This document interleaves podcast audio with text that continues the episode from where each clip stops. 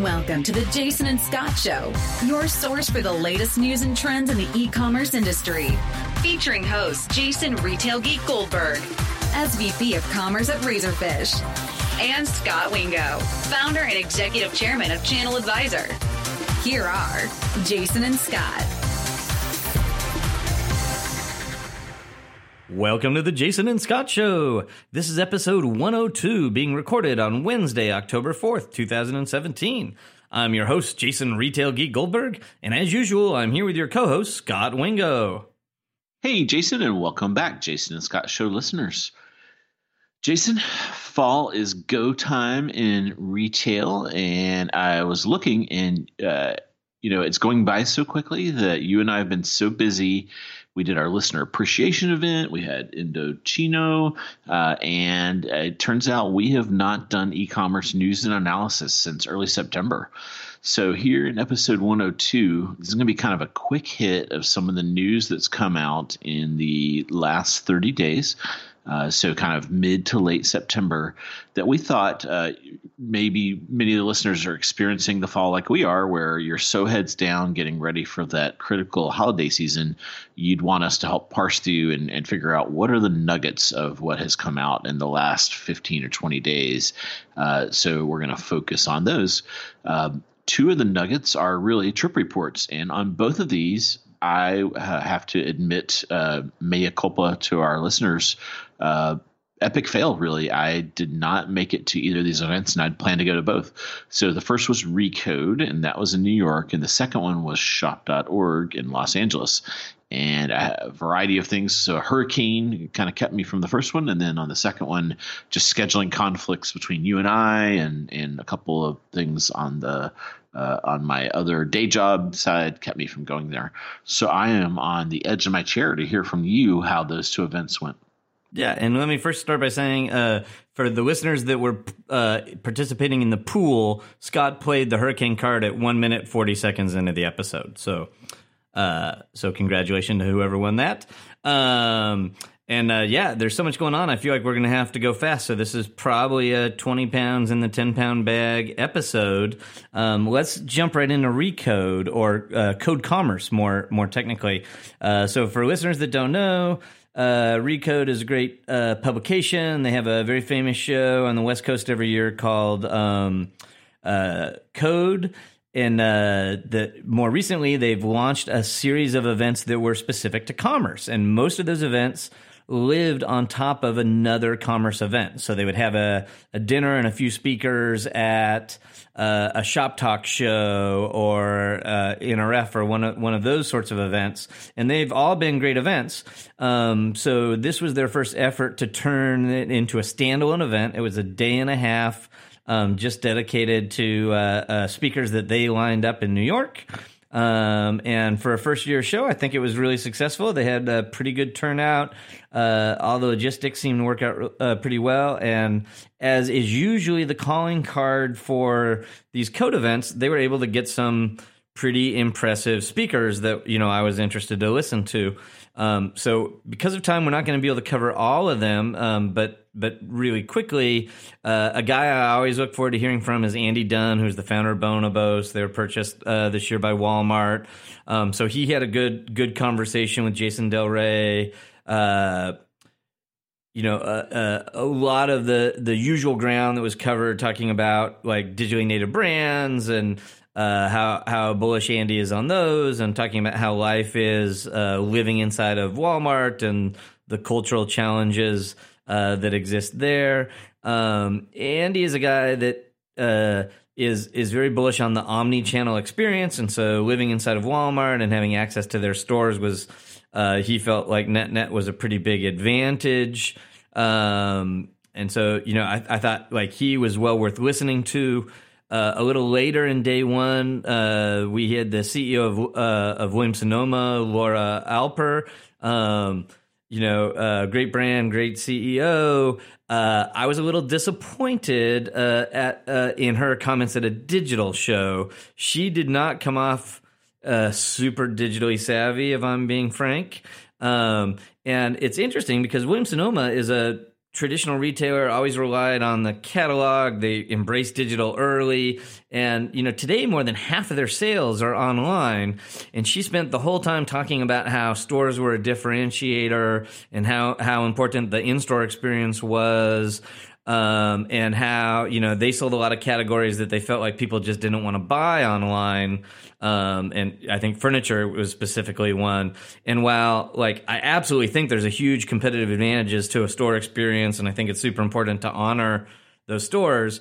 It it sounded like a little bit uh, like one of the old CEOs defending their investment in stores against the onslaught of Amazon, um, and that just seemed surprising coming from the CEO of a, a retailer that's been so successful in digital. I would have thought she'd maybe be a little more more uh, balanced and nuanced, and she she's just seemed to be a strong advocate for the stores.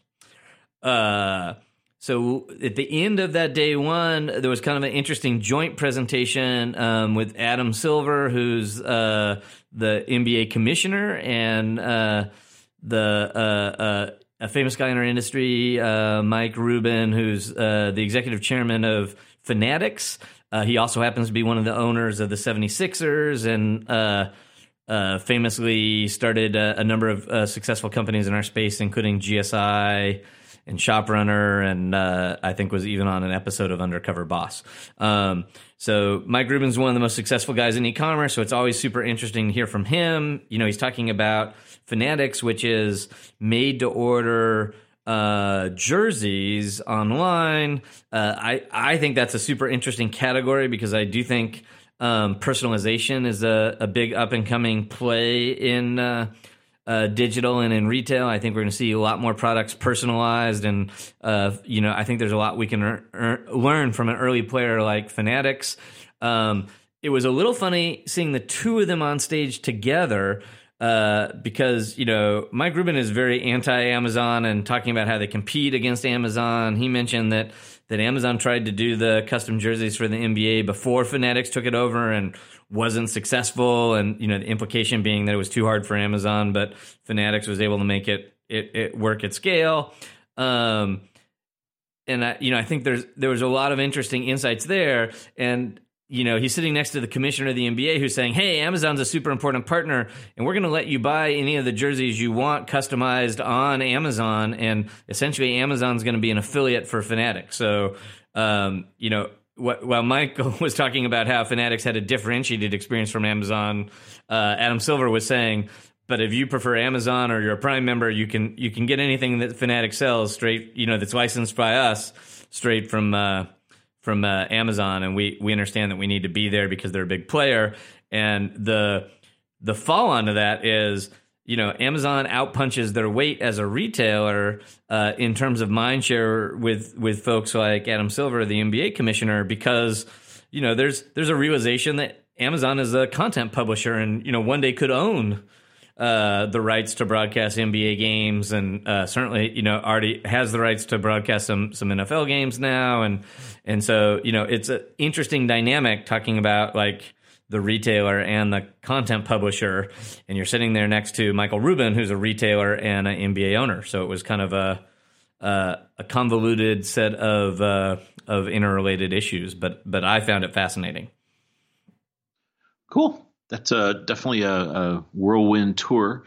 Uh, the did you get to uh, stalk Andy Dunn much at all? I I did not. I left him alone. Um, I, I will say props to Jason Del Rey. I, you know, this is uh, he's the the reporter at, at Recode that specializes in commerce. So this was really his event. He, I thought he did a bunch of inter- good interviews day one, but I think he was also getting kind of um, Unfortunately, I think he was under the weather, so I think he was a trooper. And most impressively, he's a huge, uh, long-suffering Knicks fan, and I sort of expected him to just have a lot of Knicks questions for for Adam Silver, and he totally refrained from any personal comments. So, so props to to uh, uh, a previous guest on our show, Jason Del Rey, for doing a good job. Um, even shorter updates uh, Tim Kendall, who's the president of Pinterest, was on. I thought he was really smart, and it was interesting. Like you know, he talked about how he thinks a a small minority of people on the Pinterest platform want to conduct a commerce transaction on his platform.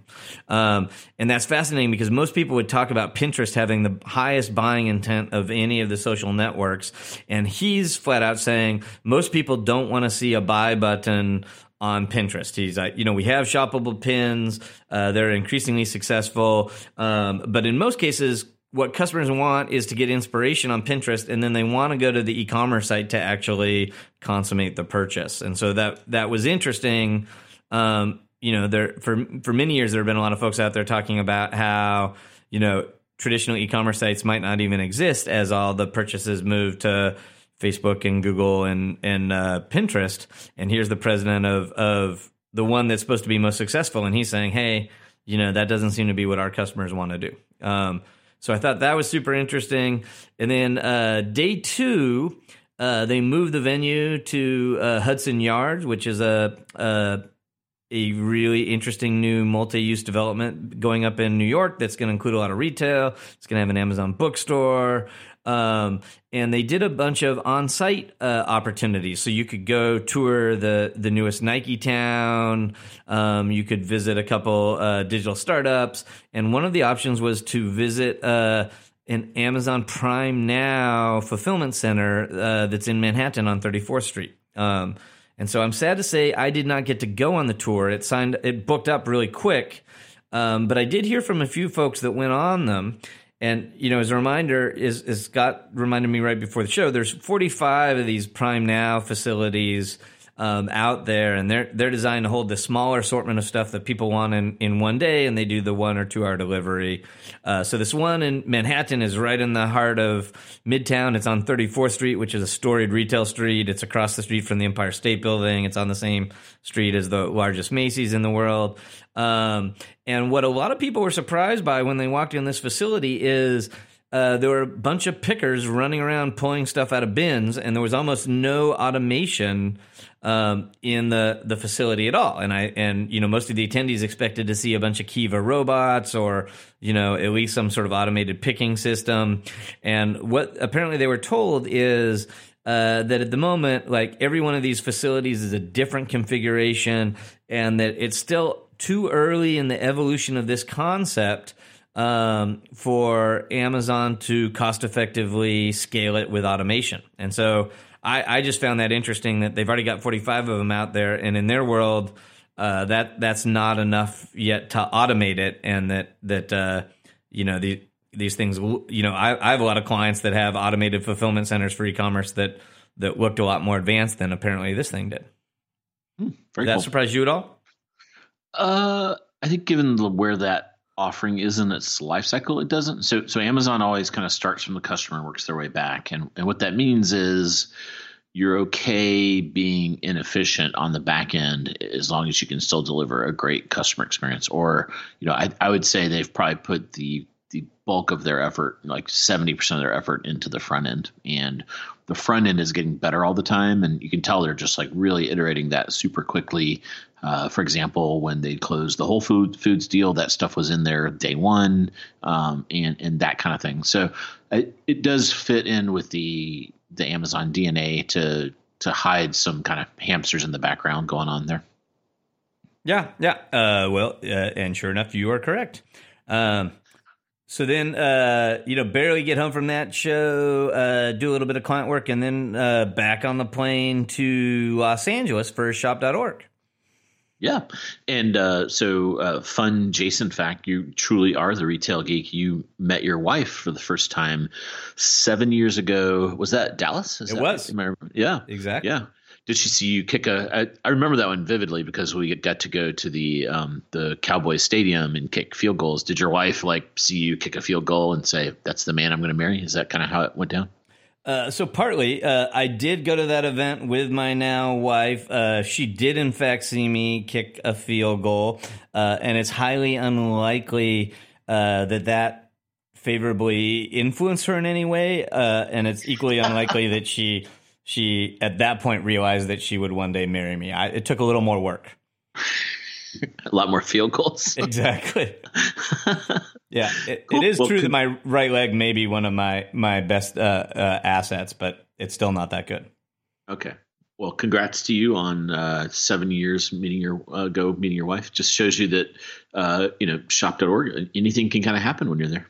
Exactly. I remind people, you know, everyone talks about, you know, how important the networking is at these shows. And, uh, you know, I, I certainly, certainly agree with that.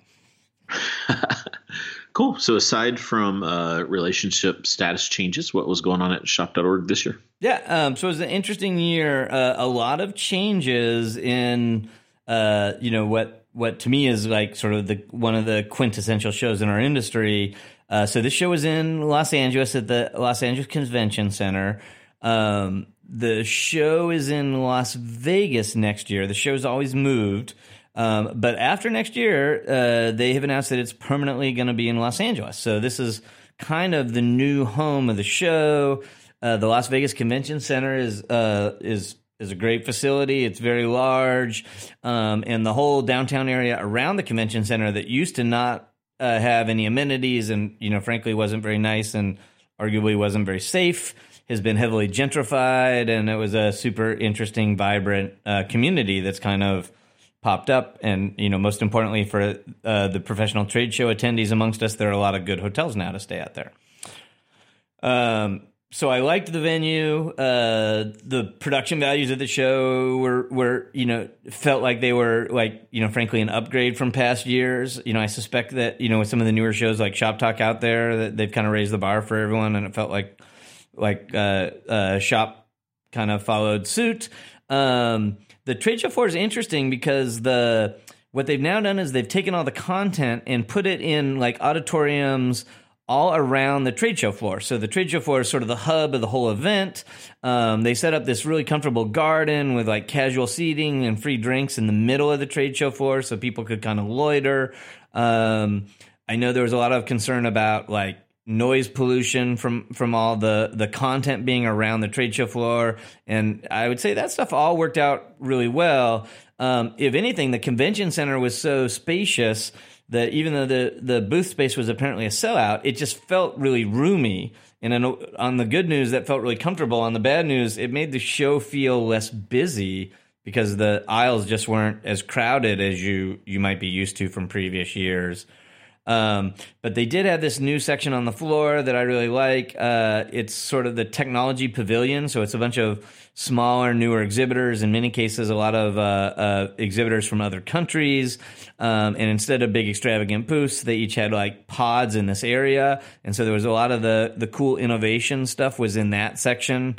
Um, I think it was like an expanded version of something we saw at NRF this year. Um, so I like to see that trend continue. Um, and then I did not get to catch all the content. I unfortunately had a pesky client that uh, wanted to meet in the middle of shop.org in another city. So I actually had to fly in for the last day. So I didn't get to catch all of the presenters.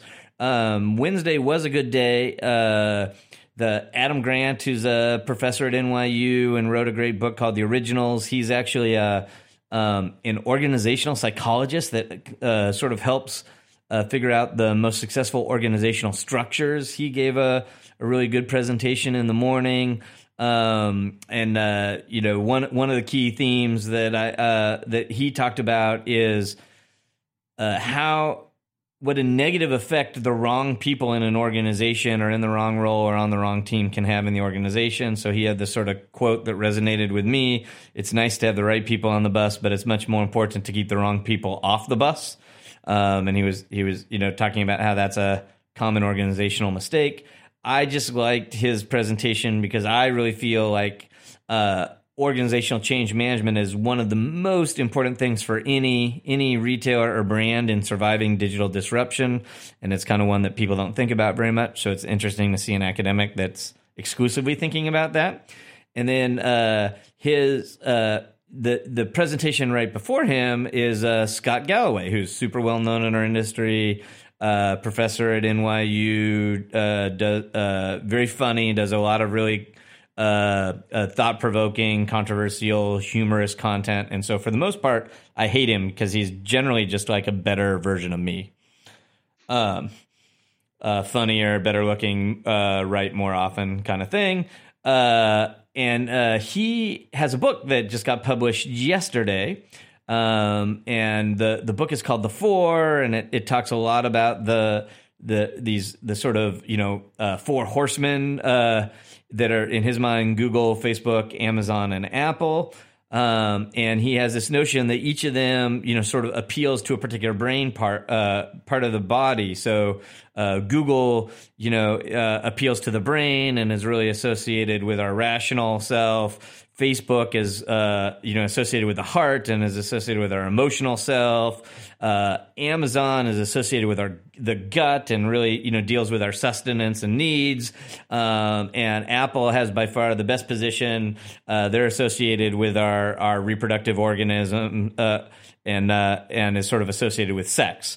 Um, and so, you know, I think uh, Professor Galloway like basically would say Amazon or Apple is likely to be the most successful, most profitable of the four companies as a result of of their uh, you know picking the right organ to go after. Um, but he had a lot of interesting content. Uh, if I have a criticism of of uh, Professor Galloway, he repeats a lot of content, and he's so popular that like most of his stuff is on YouTube. So I, you know, frankly if you're a close follower of hers, I'm not sure of his. I'm not sure you saw a ton of new stuff at shop.org. Uh, but if you're not super familiar with him, uh, you know, I think it all uh, is is uh, really interesting stuff that that uh, would definitely makes you think.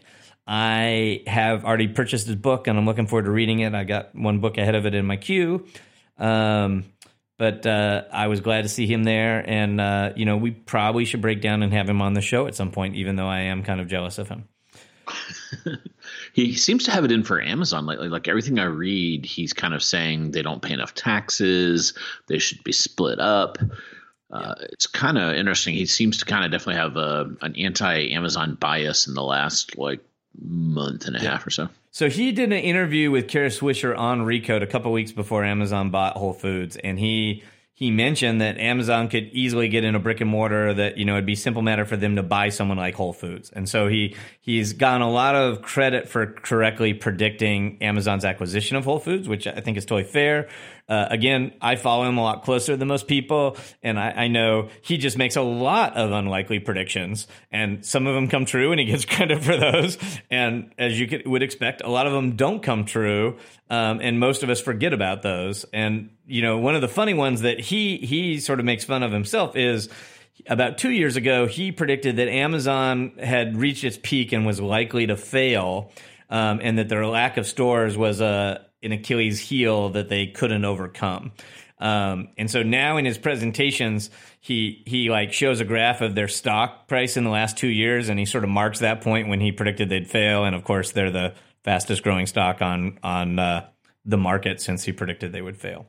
Um, so I think that may make him slightly, uh, you know, uh, negative on Amazon. But I think you know he, I think his position is that there are bad things uh, for society about all four of these companies, um, and that there, you know, are matters of great concern. Like, he, you know, he he talks a lot about the uh, Facebook's influence on the election, and that you know because Facebook's leadership is so young, they probably don't fully appreciate the threat that Russia is to us. Uh, you know, I think he talks a lot about um, some of the downsides of all the power that's aggregated in Google. Um, I think he definitely likes Apple the most of any of these companies, and you're exactly right. He's talked a lot about. Um, the fact that you know for every dollar of revenue Amazon generates, they employ half as many people as a brick and mortar retailer used to. So he thinks net net they're really bad for jobs, and because you know they've been really successful in his mind at not earning a profit. Like he definitely believes they're a very profitable company that manage their R and D to make sure that they don't book a significant profit every year, which I think he agrees is a smart play. Um, but that that's resulted in them not having to pay a lot of taxes, and so you know he shows a graph of Amazon and Walmart over the last 10 years, and Walmart is, has paid uh, $84 billion in taxes in those 10 years, and Amazon's paid $1 billion in taxes. And of course, the market has rewarded Amazon, you know, with, with vastly more market cap growth in those 10 years than it has Walmart. And I, you know, I think you rightly points out, you know, there are some of these trends uh, that if they continue, you know, have some some uh, meaningful social impact. So I'm looking forward to hearing more about that when I read his book. But uh, you know, uh, he definitely is a guy with strong POVs, and uh, and he he generally has a uh, a pithy way of sharing them. Cool. Any um, so that's good. Any broader trends you picked up on? Has this AI machine learning thing kind of have we gone past that, or is that still everyone's uh, banging that drum? Nope, that is the drum uh, by by far like the big trend that all the presenters are talking about at both shows that you know obligatory got, had to get stamped on every booth at shop.org is the whole AI deep learning cognitive computing thing. Um, and you know we've done a couple deep dives on that so I'm not going to rehash all that territory right now. It is a super important trend um, but like in my mind, a lot of its importance is getting diminished by the fact that it's just being treated as a, a throwaway buzzword uh, by so many m- people in our industry for so many different purposes. Is that it on shop.org? Uh, well, the else? one, and I did not get to see this live, but I got to watch a recording. Uh, so Marc Lore did an interview. Mark does not do a ton of public speaking, and so that like was a great get for shop.org. Uh, so you get Andy Dunn at uh, Recode. Andy reports to Mark. Marc reports to Doug McMillon, the the CEO of Walmart. Um, you know, which I imagine has to be a funny dynamic because you know Marc is is probably worth multi billion dollars between selling of Quidsi to Amazon and selling of Jet to Walmart. It was kind of the one year anniversary of the sale, uh, and it was just it was interesting to hear his his. Uh, POV on the acquisitions, he talked a lot about you know there all the acquisitions that he's made and ones that he's continuing to make find a kind of falling into two camps. So he would say he purchased a bunch of these companies uh, just for their merchandising chops and their access to product lines that Walmart didn't have access to. So you buy ShoeDazzle to get more shoe expertise and to get more shoe lines. Um, that the relationships with the vendors and and smart merchants uh, alone make that sort of an immediate ROI acquisition for Walmart. Um, and then he would talk about their acquisition of the digitally native brands like Bonobos and ModCloth being a much longer term strategic play. And uh, you know this this goes to a, a show that I think we're going to do next week about private label and Amazon private label in particular.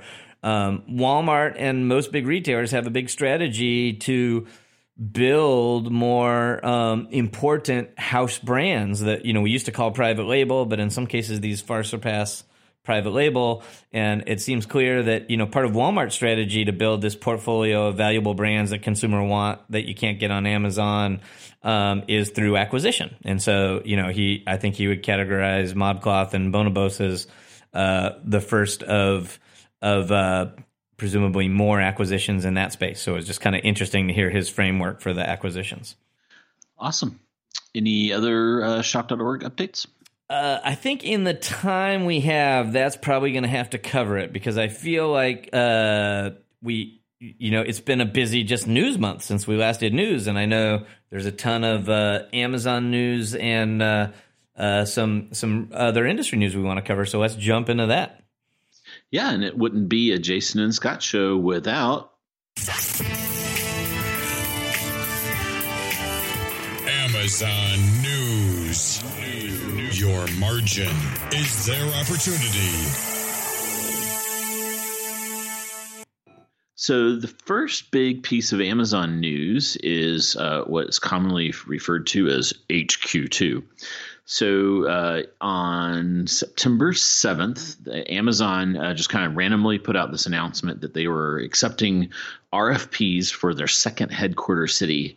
And these RFPs encourage cities to be aggressive. Uh, they had kind of till the end of October to submit their bids, uh, and it also it was very detailed. It, de- it, kind of listed what Amazon was looking for in a city and important things, and and how to highlight your city and whatnot. Um, and then that has really just dominated the the the the news cycle for for the last 30 days. So I'll actually be glad when they they make their announcement. So I'm kind of a little tired of talking about HQ2 to be honest. Um, when it was announced, I kind of felt like Austin was a good one because the my logic is uh, Amazon the retail businesses of Amazon is relatively mature and really got a core density um, both in Seattle and then the most number of employees for retail are in the fulfillment centers.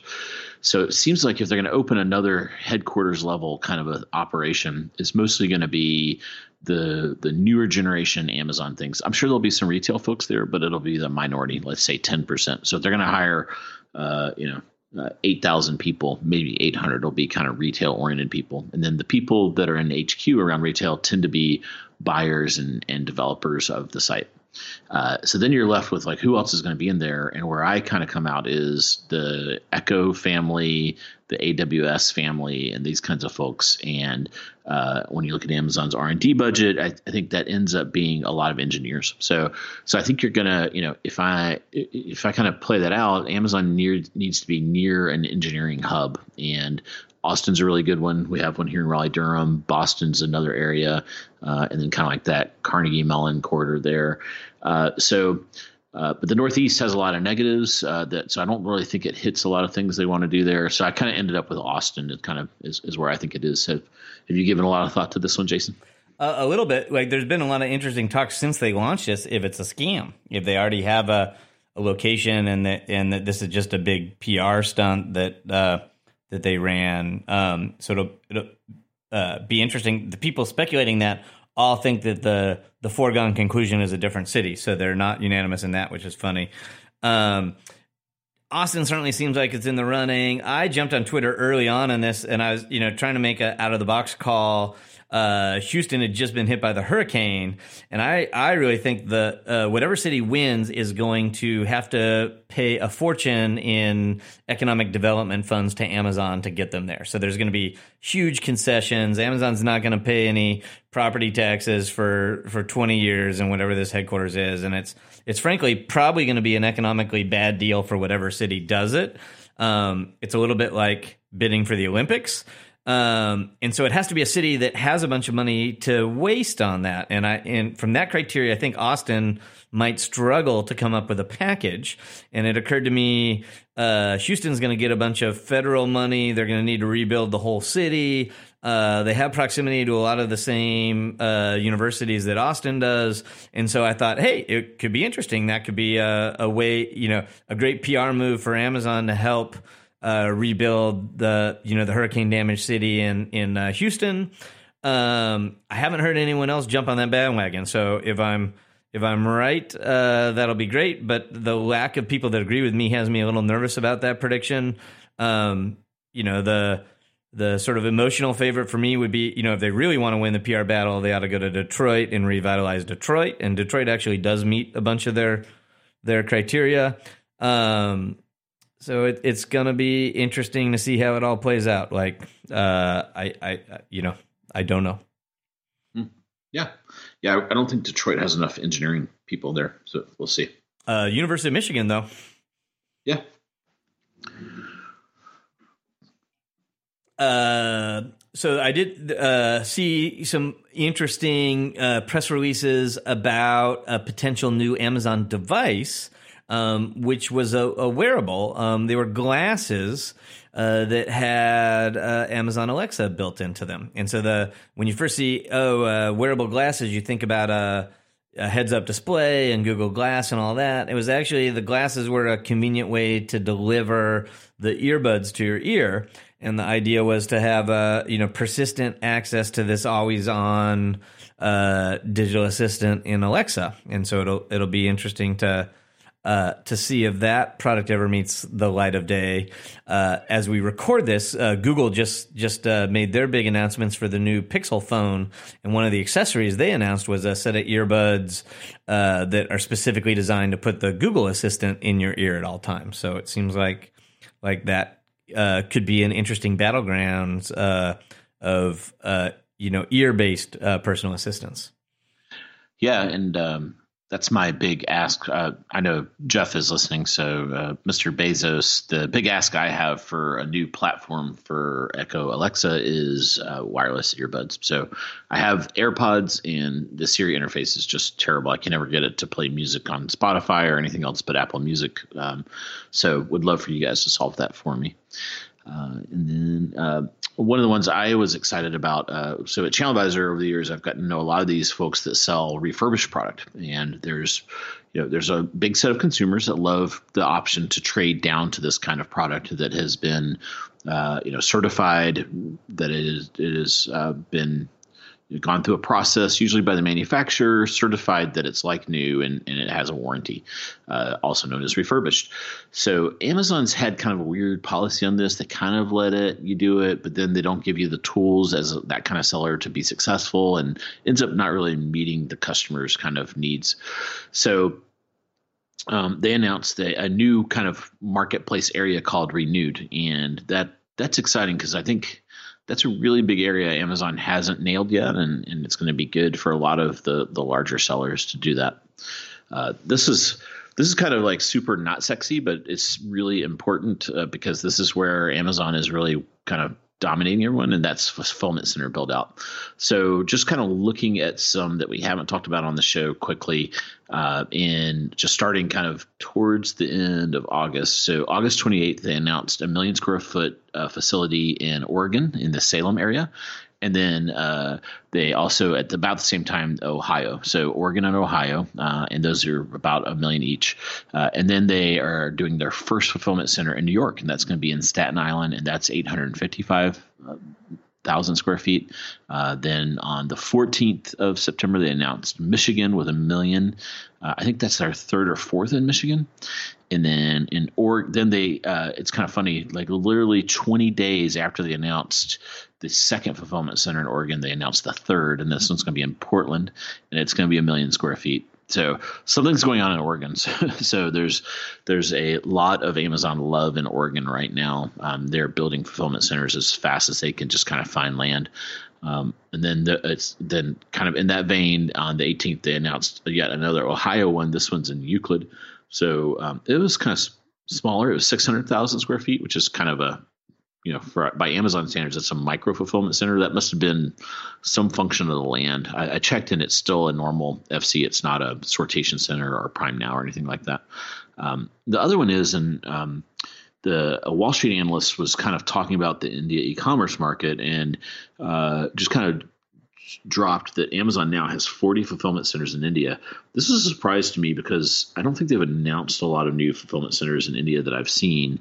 Um, and this was pretty well researched. I thought they had like more like 10. So that was a little surprising to me. Um, I, am pretty sure this analyst would not say that without having fact checked it uh, six ways. Uh, so I think that's a new data point. That's pretty interesting. That that indicates that the the level of investment you know Amazon's making in India. These things are hundred million bucks to build out, so that that kind of feels like you know kind of a surprise three to four billion dollars there, uh, which for Amazon is effectively nothing. But um, you know, pretty interesting that that India is really seeing such a big ramp up as well.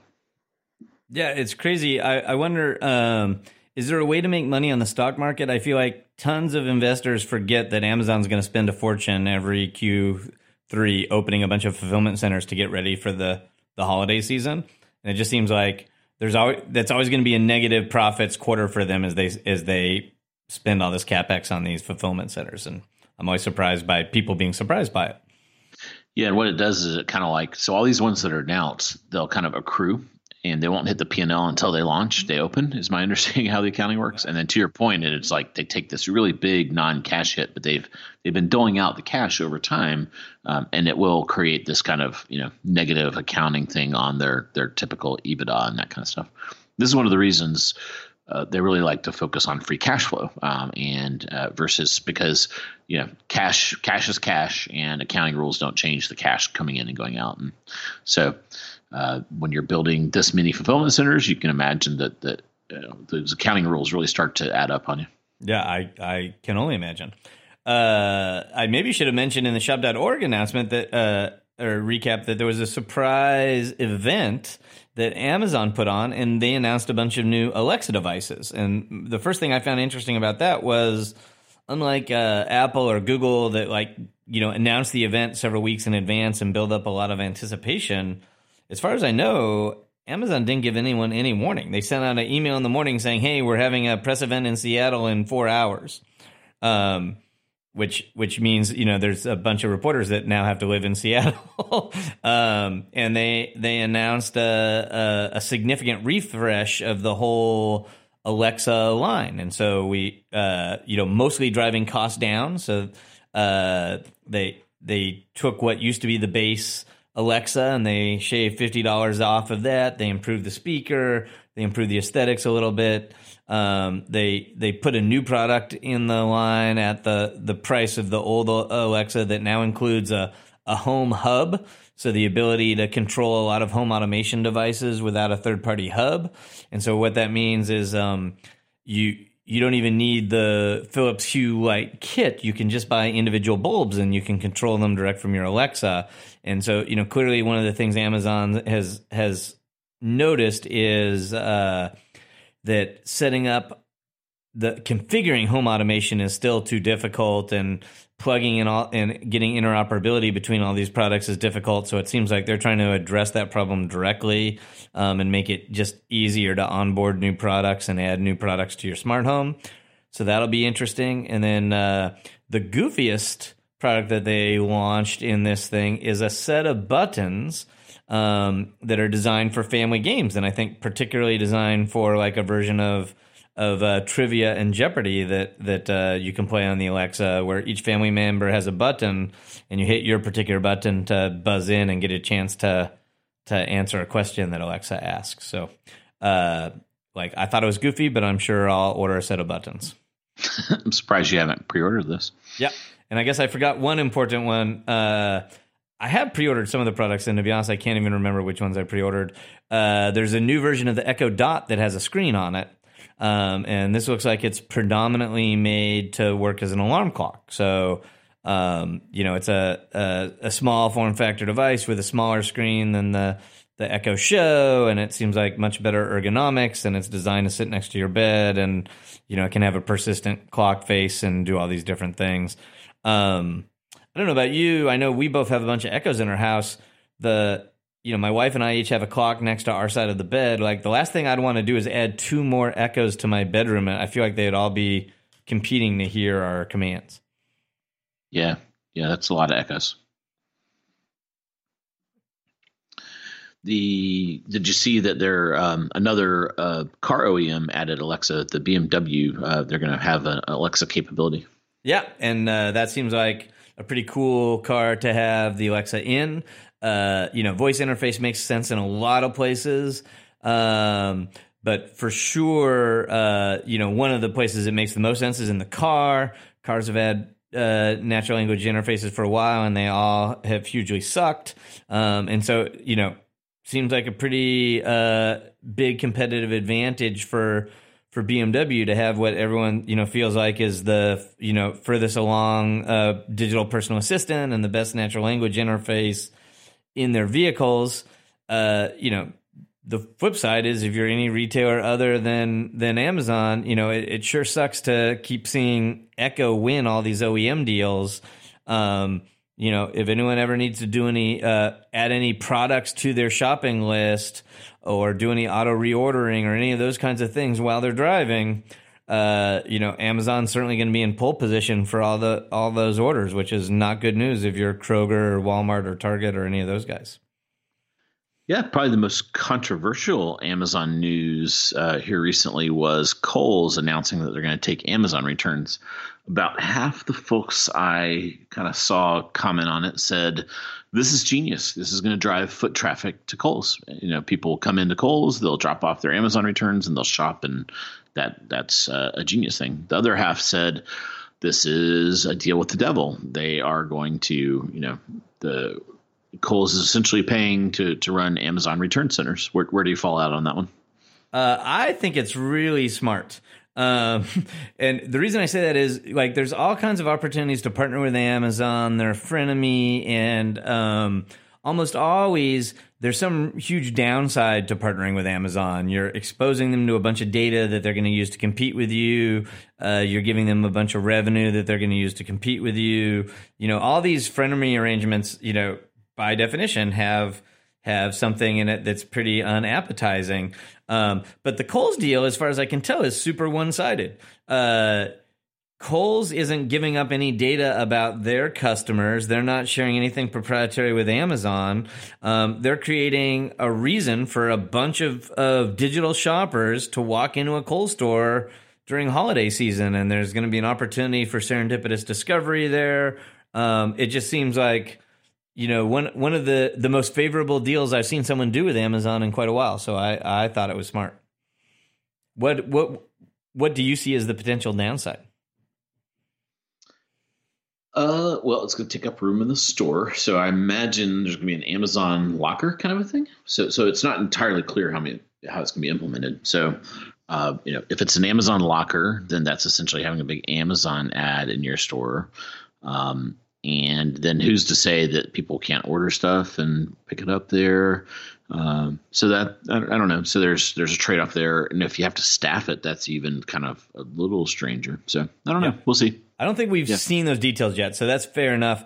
Uh, it's funny when I saw uh, if you shop at Kohl's. Um, so they set up a bunch of extra customer service centers uh, during holiday, so that you know you can do returns and and uh, have faster checkout and um, you know things like that. And so I just sort of assumed that that would be an extra function you could do at any of those return terminals in the in the store at Holiday would be to return your Amazon packages. Yeah, could be. We'll see. Uh, it's been a little uh, over a month since uh, Amazon took over Whole Foods, and we're starting to see some interesting recaps on how that's played out. Um, you know, everyone, of course, uh, made a lot of buzz when it looked like Amazon was lowering a lot of prices. Um, on day one when they took that over, and you know Amazon got a huge amount of PR credit for that, which uh, you know probably uh, negatively impacted market cap on a bunch of other grocery stores. Um, but it's been interesting. We're now starting to see some uh, evidence that that those price reductions dramatically improved traffic in the stores, and they drove a bunch more bodies into the store. Uh, we certainly saw evidence that they're they're selling a lot of the Amazon private label 365 on the Amazon platform, and may have even sold out of a bunch of problem products and created some supply chain problems. Um, but I've also seen some interesting analysis that that all of the price cuts early on were pretty strategic and that a month in it doesn't look like it's really cheaper to shop for a basket of 100 items at Amazon at uh, Whole Foods than it was before the acquisition. And so, you know, while they've lowered some some prices, they they actually raised some other prices, um, and that you know it it looked a lot more like a perception change than a fundamental pricing strategy change. Yeah, the um, one of the more interesting reports was from Foursquare, where they actually kind of can measure store traffic if they look at, at check-in trends, and they they believe that foot traffic was up 25% since the acquisition. So, whatever they're doing seems to be driving more people into the stores, which which is uh, I think the, the desired goal there. Yeah. I was also surprised. You know, day one they did something really impressive to me. They had echo displays in all the stores, which is non-trivial to execute. Uh, but a month in, it looks like a bunch of those displays were even temporary. And so it, it does not appear that they're going to be permanently merchandising Alexa in all the Whole Food stores, at least not yet. There's a bunch of interesting M&A, so let's just kind of go through this and, and talk about it kind of in a package. So Walmart acquired Parcel. Uh, Plated was acquired by Albertsons. IKEA acquired TaskRabbit. Uh, and uh, you know that that's kind of interesting. There's kind of a definitely a delivery on demand theme there. What do what do you think about those acquisitions? Yeah, I mean they they all certainly make sense. Uh, Walmart had already announced that they were looking to do same day deliveries in New York. I think that's primarily for Jet, and so Parcel is a you know presumably the vehicle they'll use to do that. Um, you know, meal kits are a, a exploding category in in uh, grocery home delivery of meal kits has a bunch of cost problems, as we've seen in uh, uh, Blue Apron. So, so di- distributing them through a you know pickup in grocery store makes a lot of sense. So I thought that was an interesting play by Albertsons. And then the TaskRabbit one is kind of most interesting. Uh, you know, one of the big big impediments to IKEA stuff is IKEAs are in inconvenient locations with giant parking lots. Um, and you know it's often not not appealing to drive out to an IKEA and then you get something that you have to assemble at home. And so I, I don't know what percentage of TaskRabbit uh, tasks are actually buying and assembling IKEA furniture. Um, but you know, it potentially addresses like you know a pretty big impediment to IKEA expanding their market. So that could be really clever. Yeah, and speaking of M and A, we're celebrating the one year anniversary of Jet and Walmart. So congrats to all those guys. Uh, and when this happened, there was uh, uh, you know kind of like the the Kohl's return thing. There was uh, about half the folks thought this was genius, and the other half thought this is going to fail. This marketplace is tiny. Walmart's just going to you know not be able to grow it, and you know, I, I think uh, the results look promising so far. So certainly the stock like stock market likes it. So uh, Walmart's stock has reacted really well over that that period. Um, and then you know, e-commerce has grown. I think the last quarter they announced is about sixty three percent growth. So you know that that's uh, all pretty good news. Uh, do you think it was? A, is it time to call it a success? Yeah, well, I, am not sure that uh, one year is a short enough time to to make that determination on a three billion dollar acquisition, but I, I, certainly think the first year was successful. Um, it clearly drove some cultural change at Walmart. They did a bunch of other acquisitions that it's doubtful they would have done without Marc Lore being there. So that that certainly seems to add a lot of value. Uh, you know, Walmart just needed a good story uh, to talk to the market about how they're competing with Amazon, and the Jet acquisition certainly gave them that. Um, and then they've had this terrific performance, and I do think some of that is definitely related to to Marc and the new team and the directions they're setting. Uh, but I also think a lot of that growth is coming from Walmart's expansion into digital grocery, which is probably something that was underway before Marc got there. And so I'm not sure you can attribute all of the phenomenal e-commerce growth Walmart's had in the last year uh, to Jet. Um, but the the the progress that they've made that in many ways is most impressive to me is in the year that that since that acquisition um, they've expanded from like 10 million SKUs online to 57 million SKUs online, um, which is uh, largely through their marketplace, which I know uh, you know something about. But that seemed like uh, you know a pretty significant change, and has apparently driven a lot of their successes. The larger assortment and the the shift to focus on everyday essentials. So add all that up, and uh, I certainly don't think anyone has indigestion about the acquisition at, at Walmart at this point. Yeah, yeah, I'm a big fan of the selection strategy, and I think Marc, uh, you, know, you, you mentioned it at the top of the show from the Shop.org interview.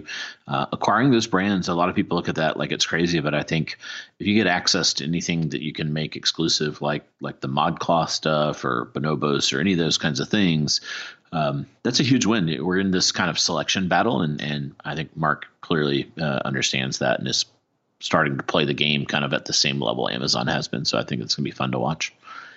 For sure. And speaking of that, there was some new news like just this week, which was uh, the Jet is launching its own private label grocery brand.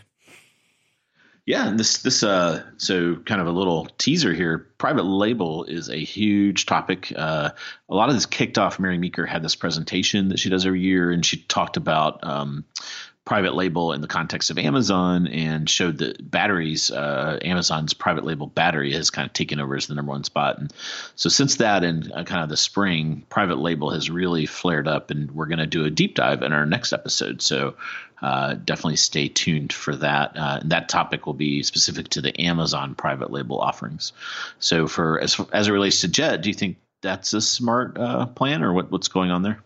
Uh, I think it's a really smart plan for all of Walmart to um, own some successful private labels, and I think relative to some of their competition, that's been one of the area that they uh, areas that they haven't made as much progress as they'd like. So uh, I, I certainly you know am interested to see them try. Like I don't know enough about the program to know the nuances of brand. Is it actually branded Jet, or is it just something they're testing in Jet first and could eventually go to Walmart. Like I think those are all going to be interesting things things to watch. Uh, but I certainly think in the long run, Walmart and Jet need to own some exclusive brands, uh, and uh, you know the CPG space um, is certainly going to get a lot more uh, uh, competitive before it's all said and done.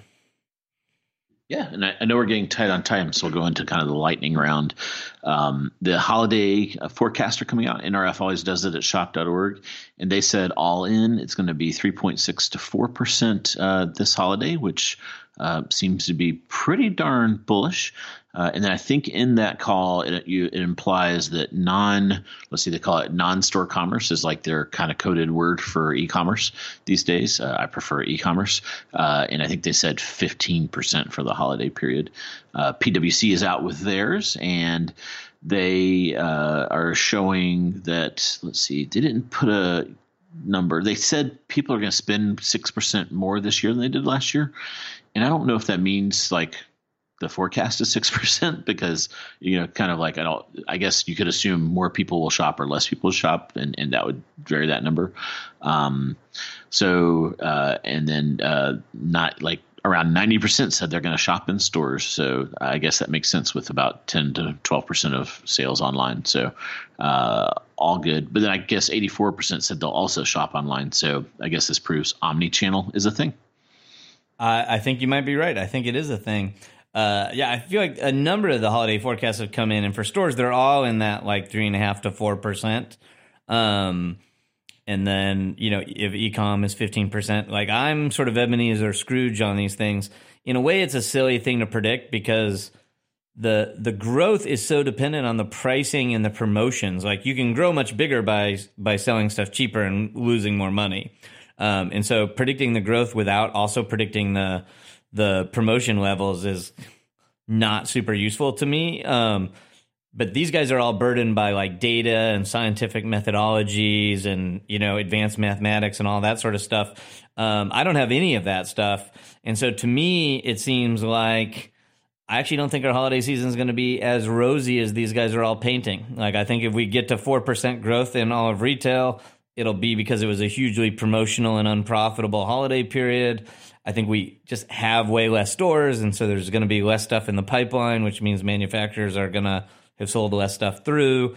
I, certainly don't think it's a going to be a bad holiday season, and you know any hugely negative comps. Um, but four percent feels uh, a little rosy to me, and I actually think the ecom number could be higher. Um, but a huge caveat there, even if it's fifteen percent. Um, you know, Walmart's grown 60% the last two quarters. A lot of that's from grocery, and grocery is opening super fast at Walmart, so they're going to have way more grocery for this holiday. Uh, so they they could do 60% for this holiday, and Amazon's going to do 25 or 30% for this holiday, which essentially means the rest of e-commerce is down if the whole industry only grows 15%.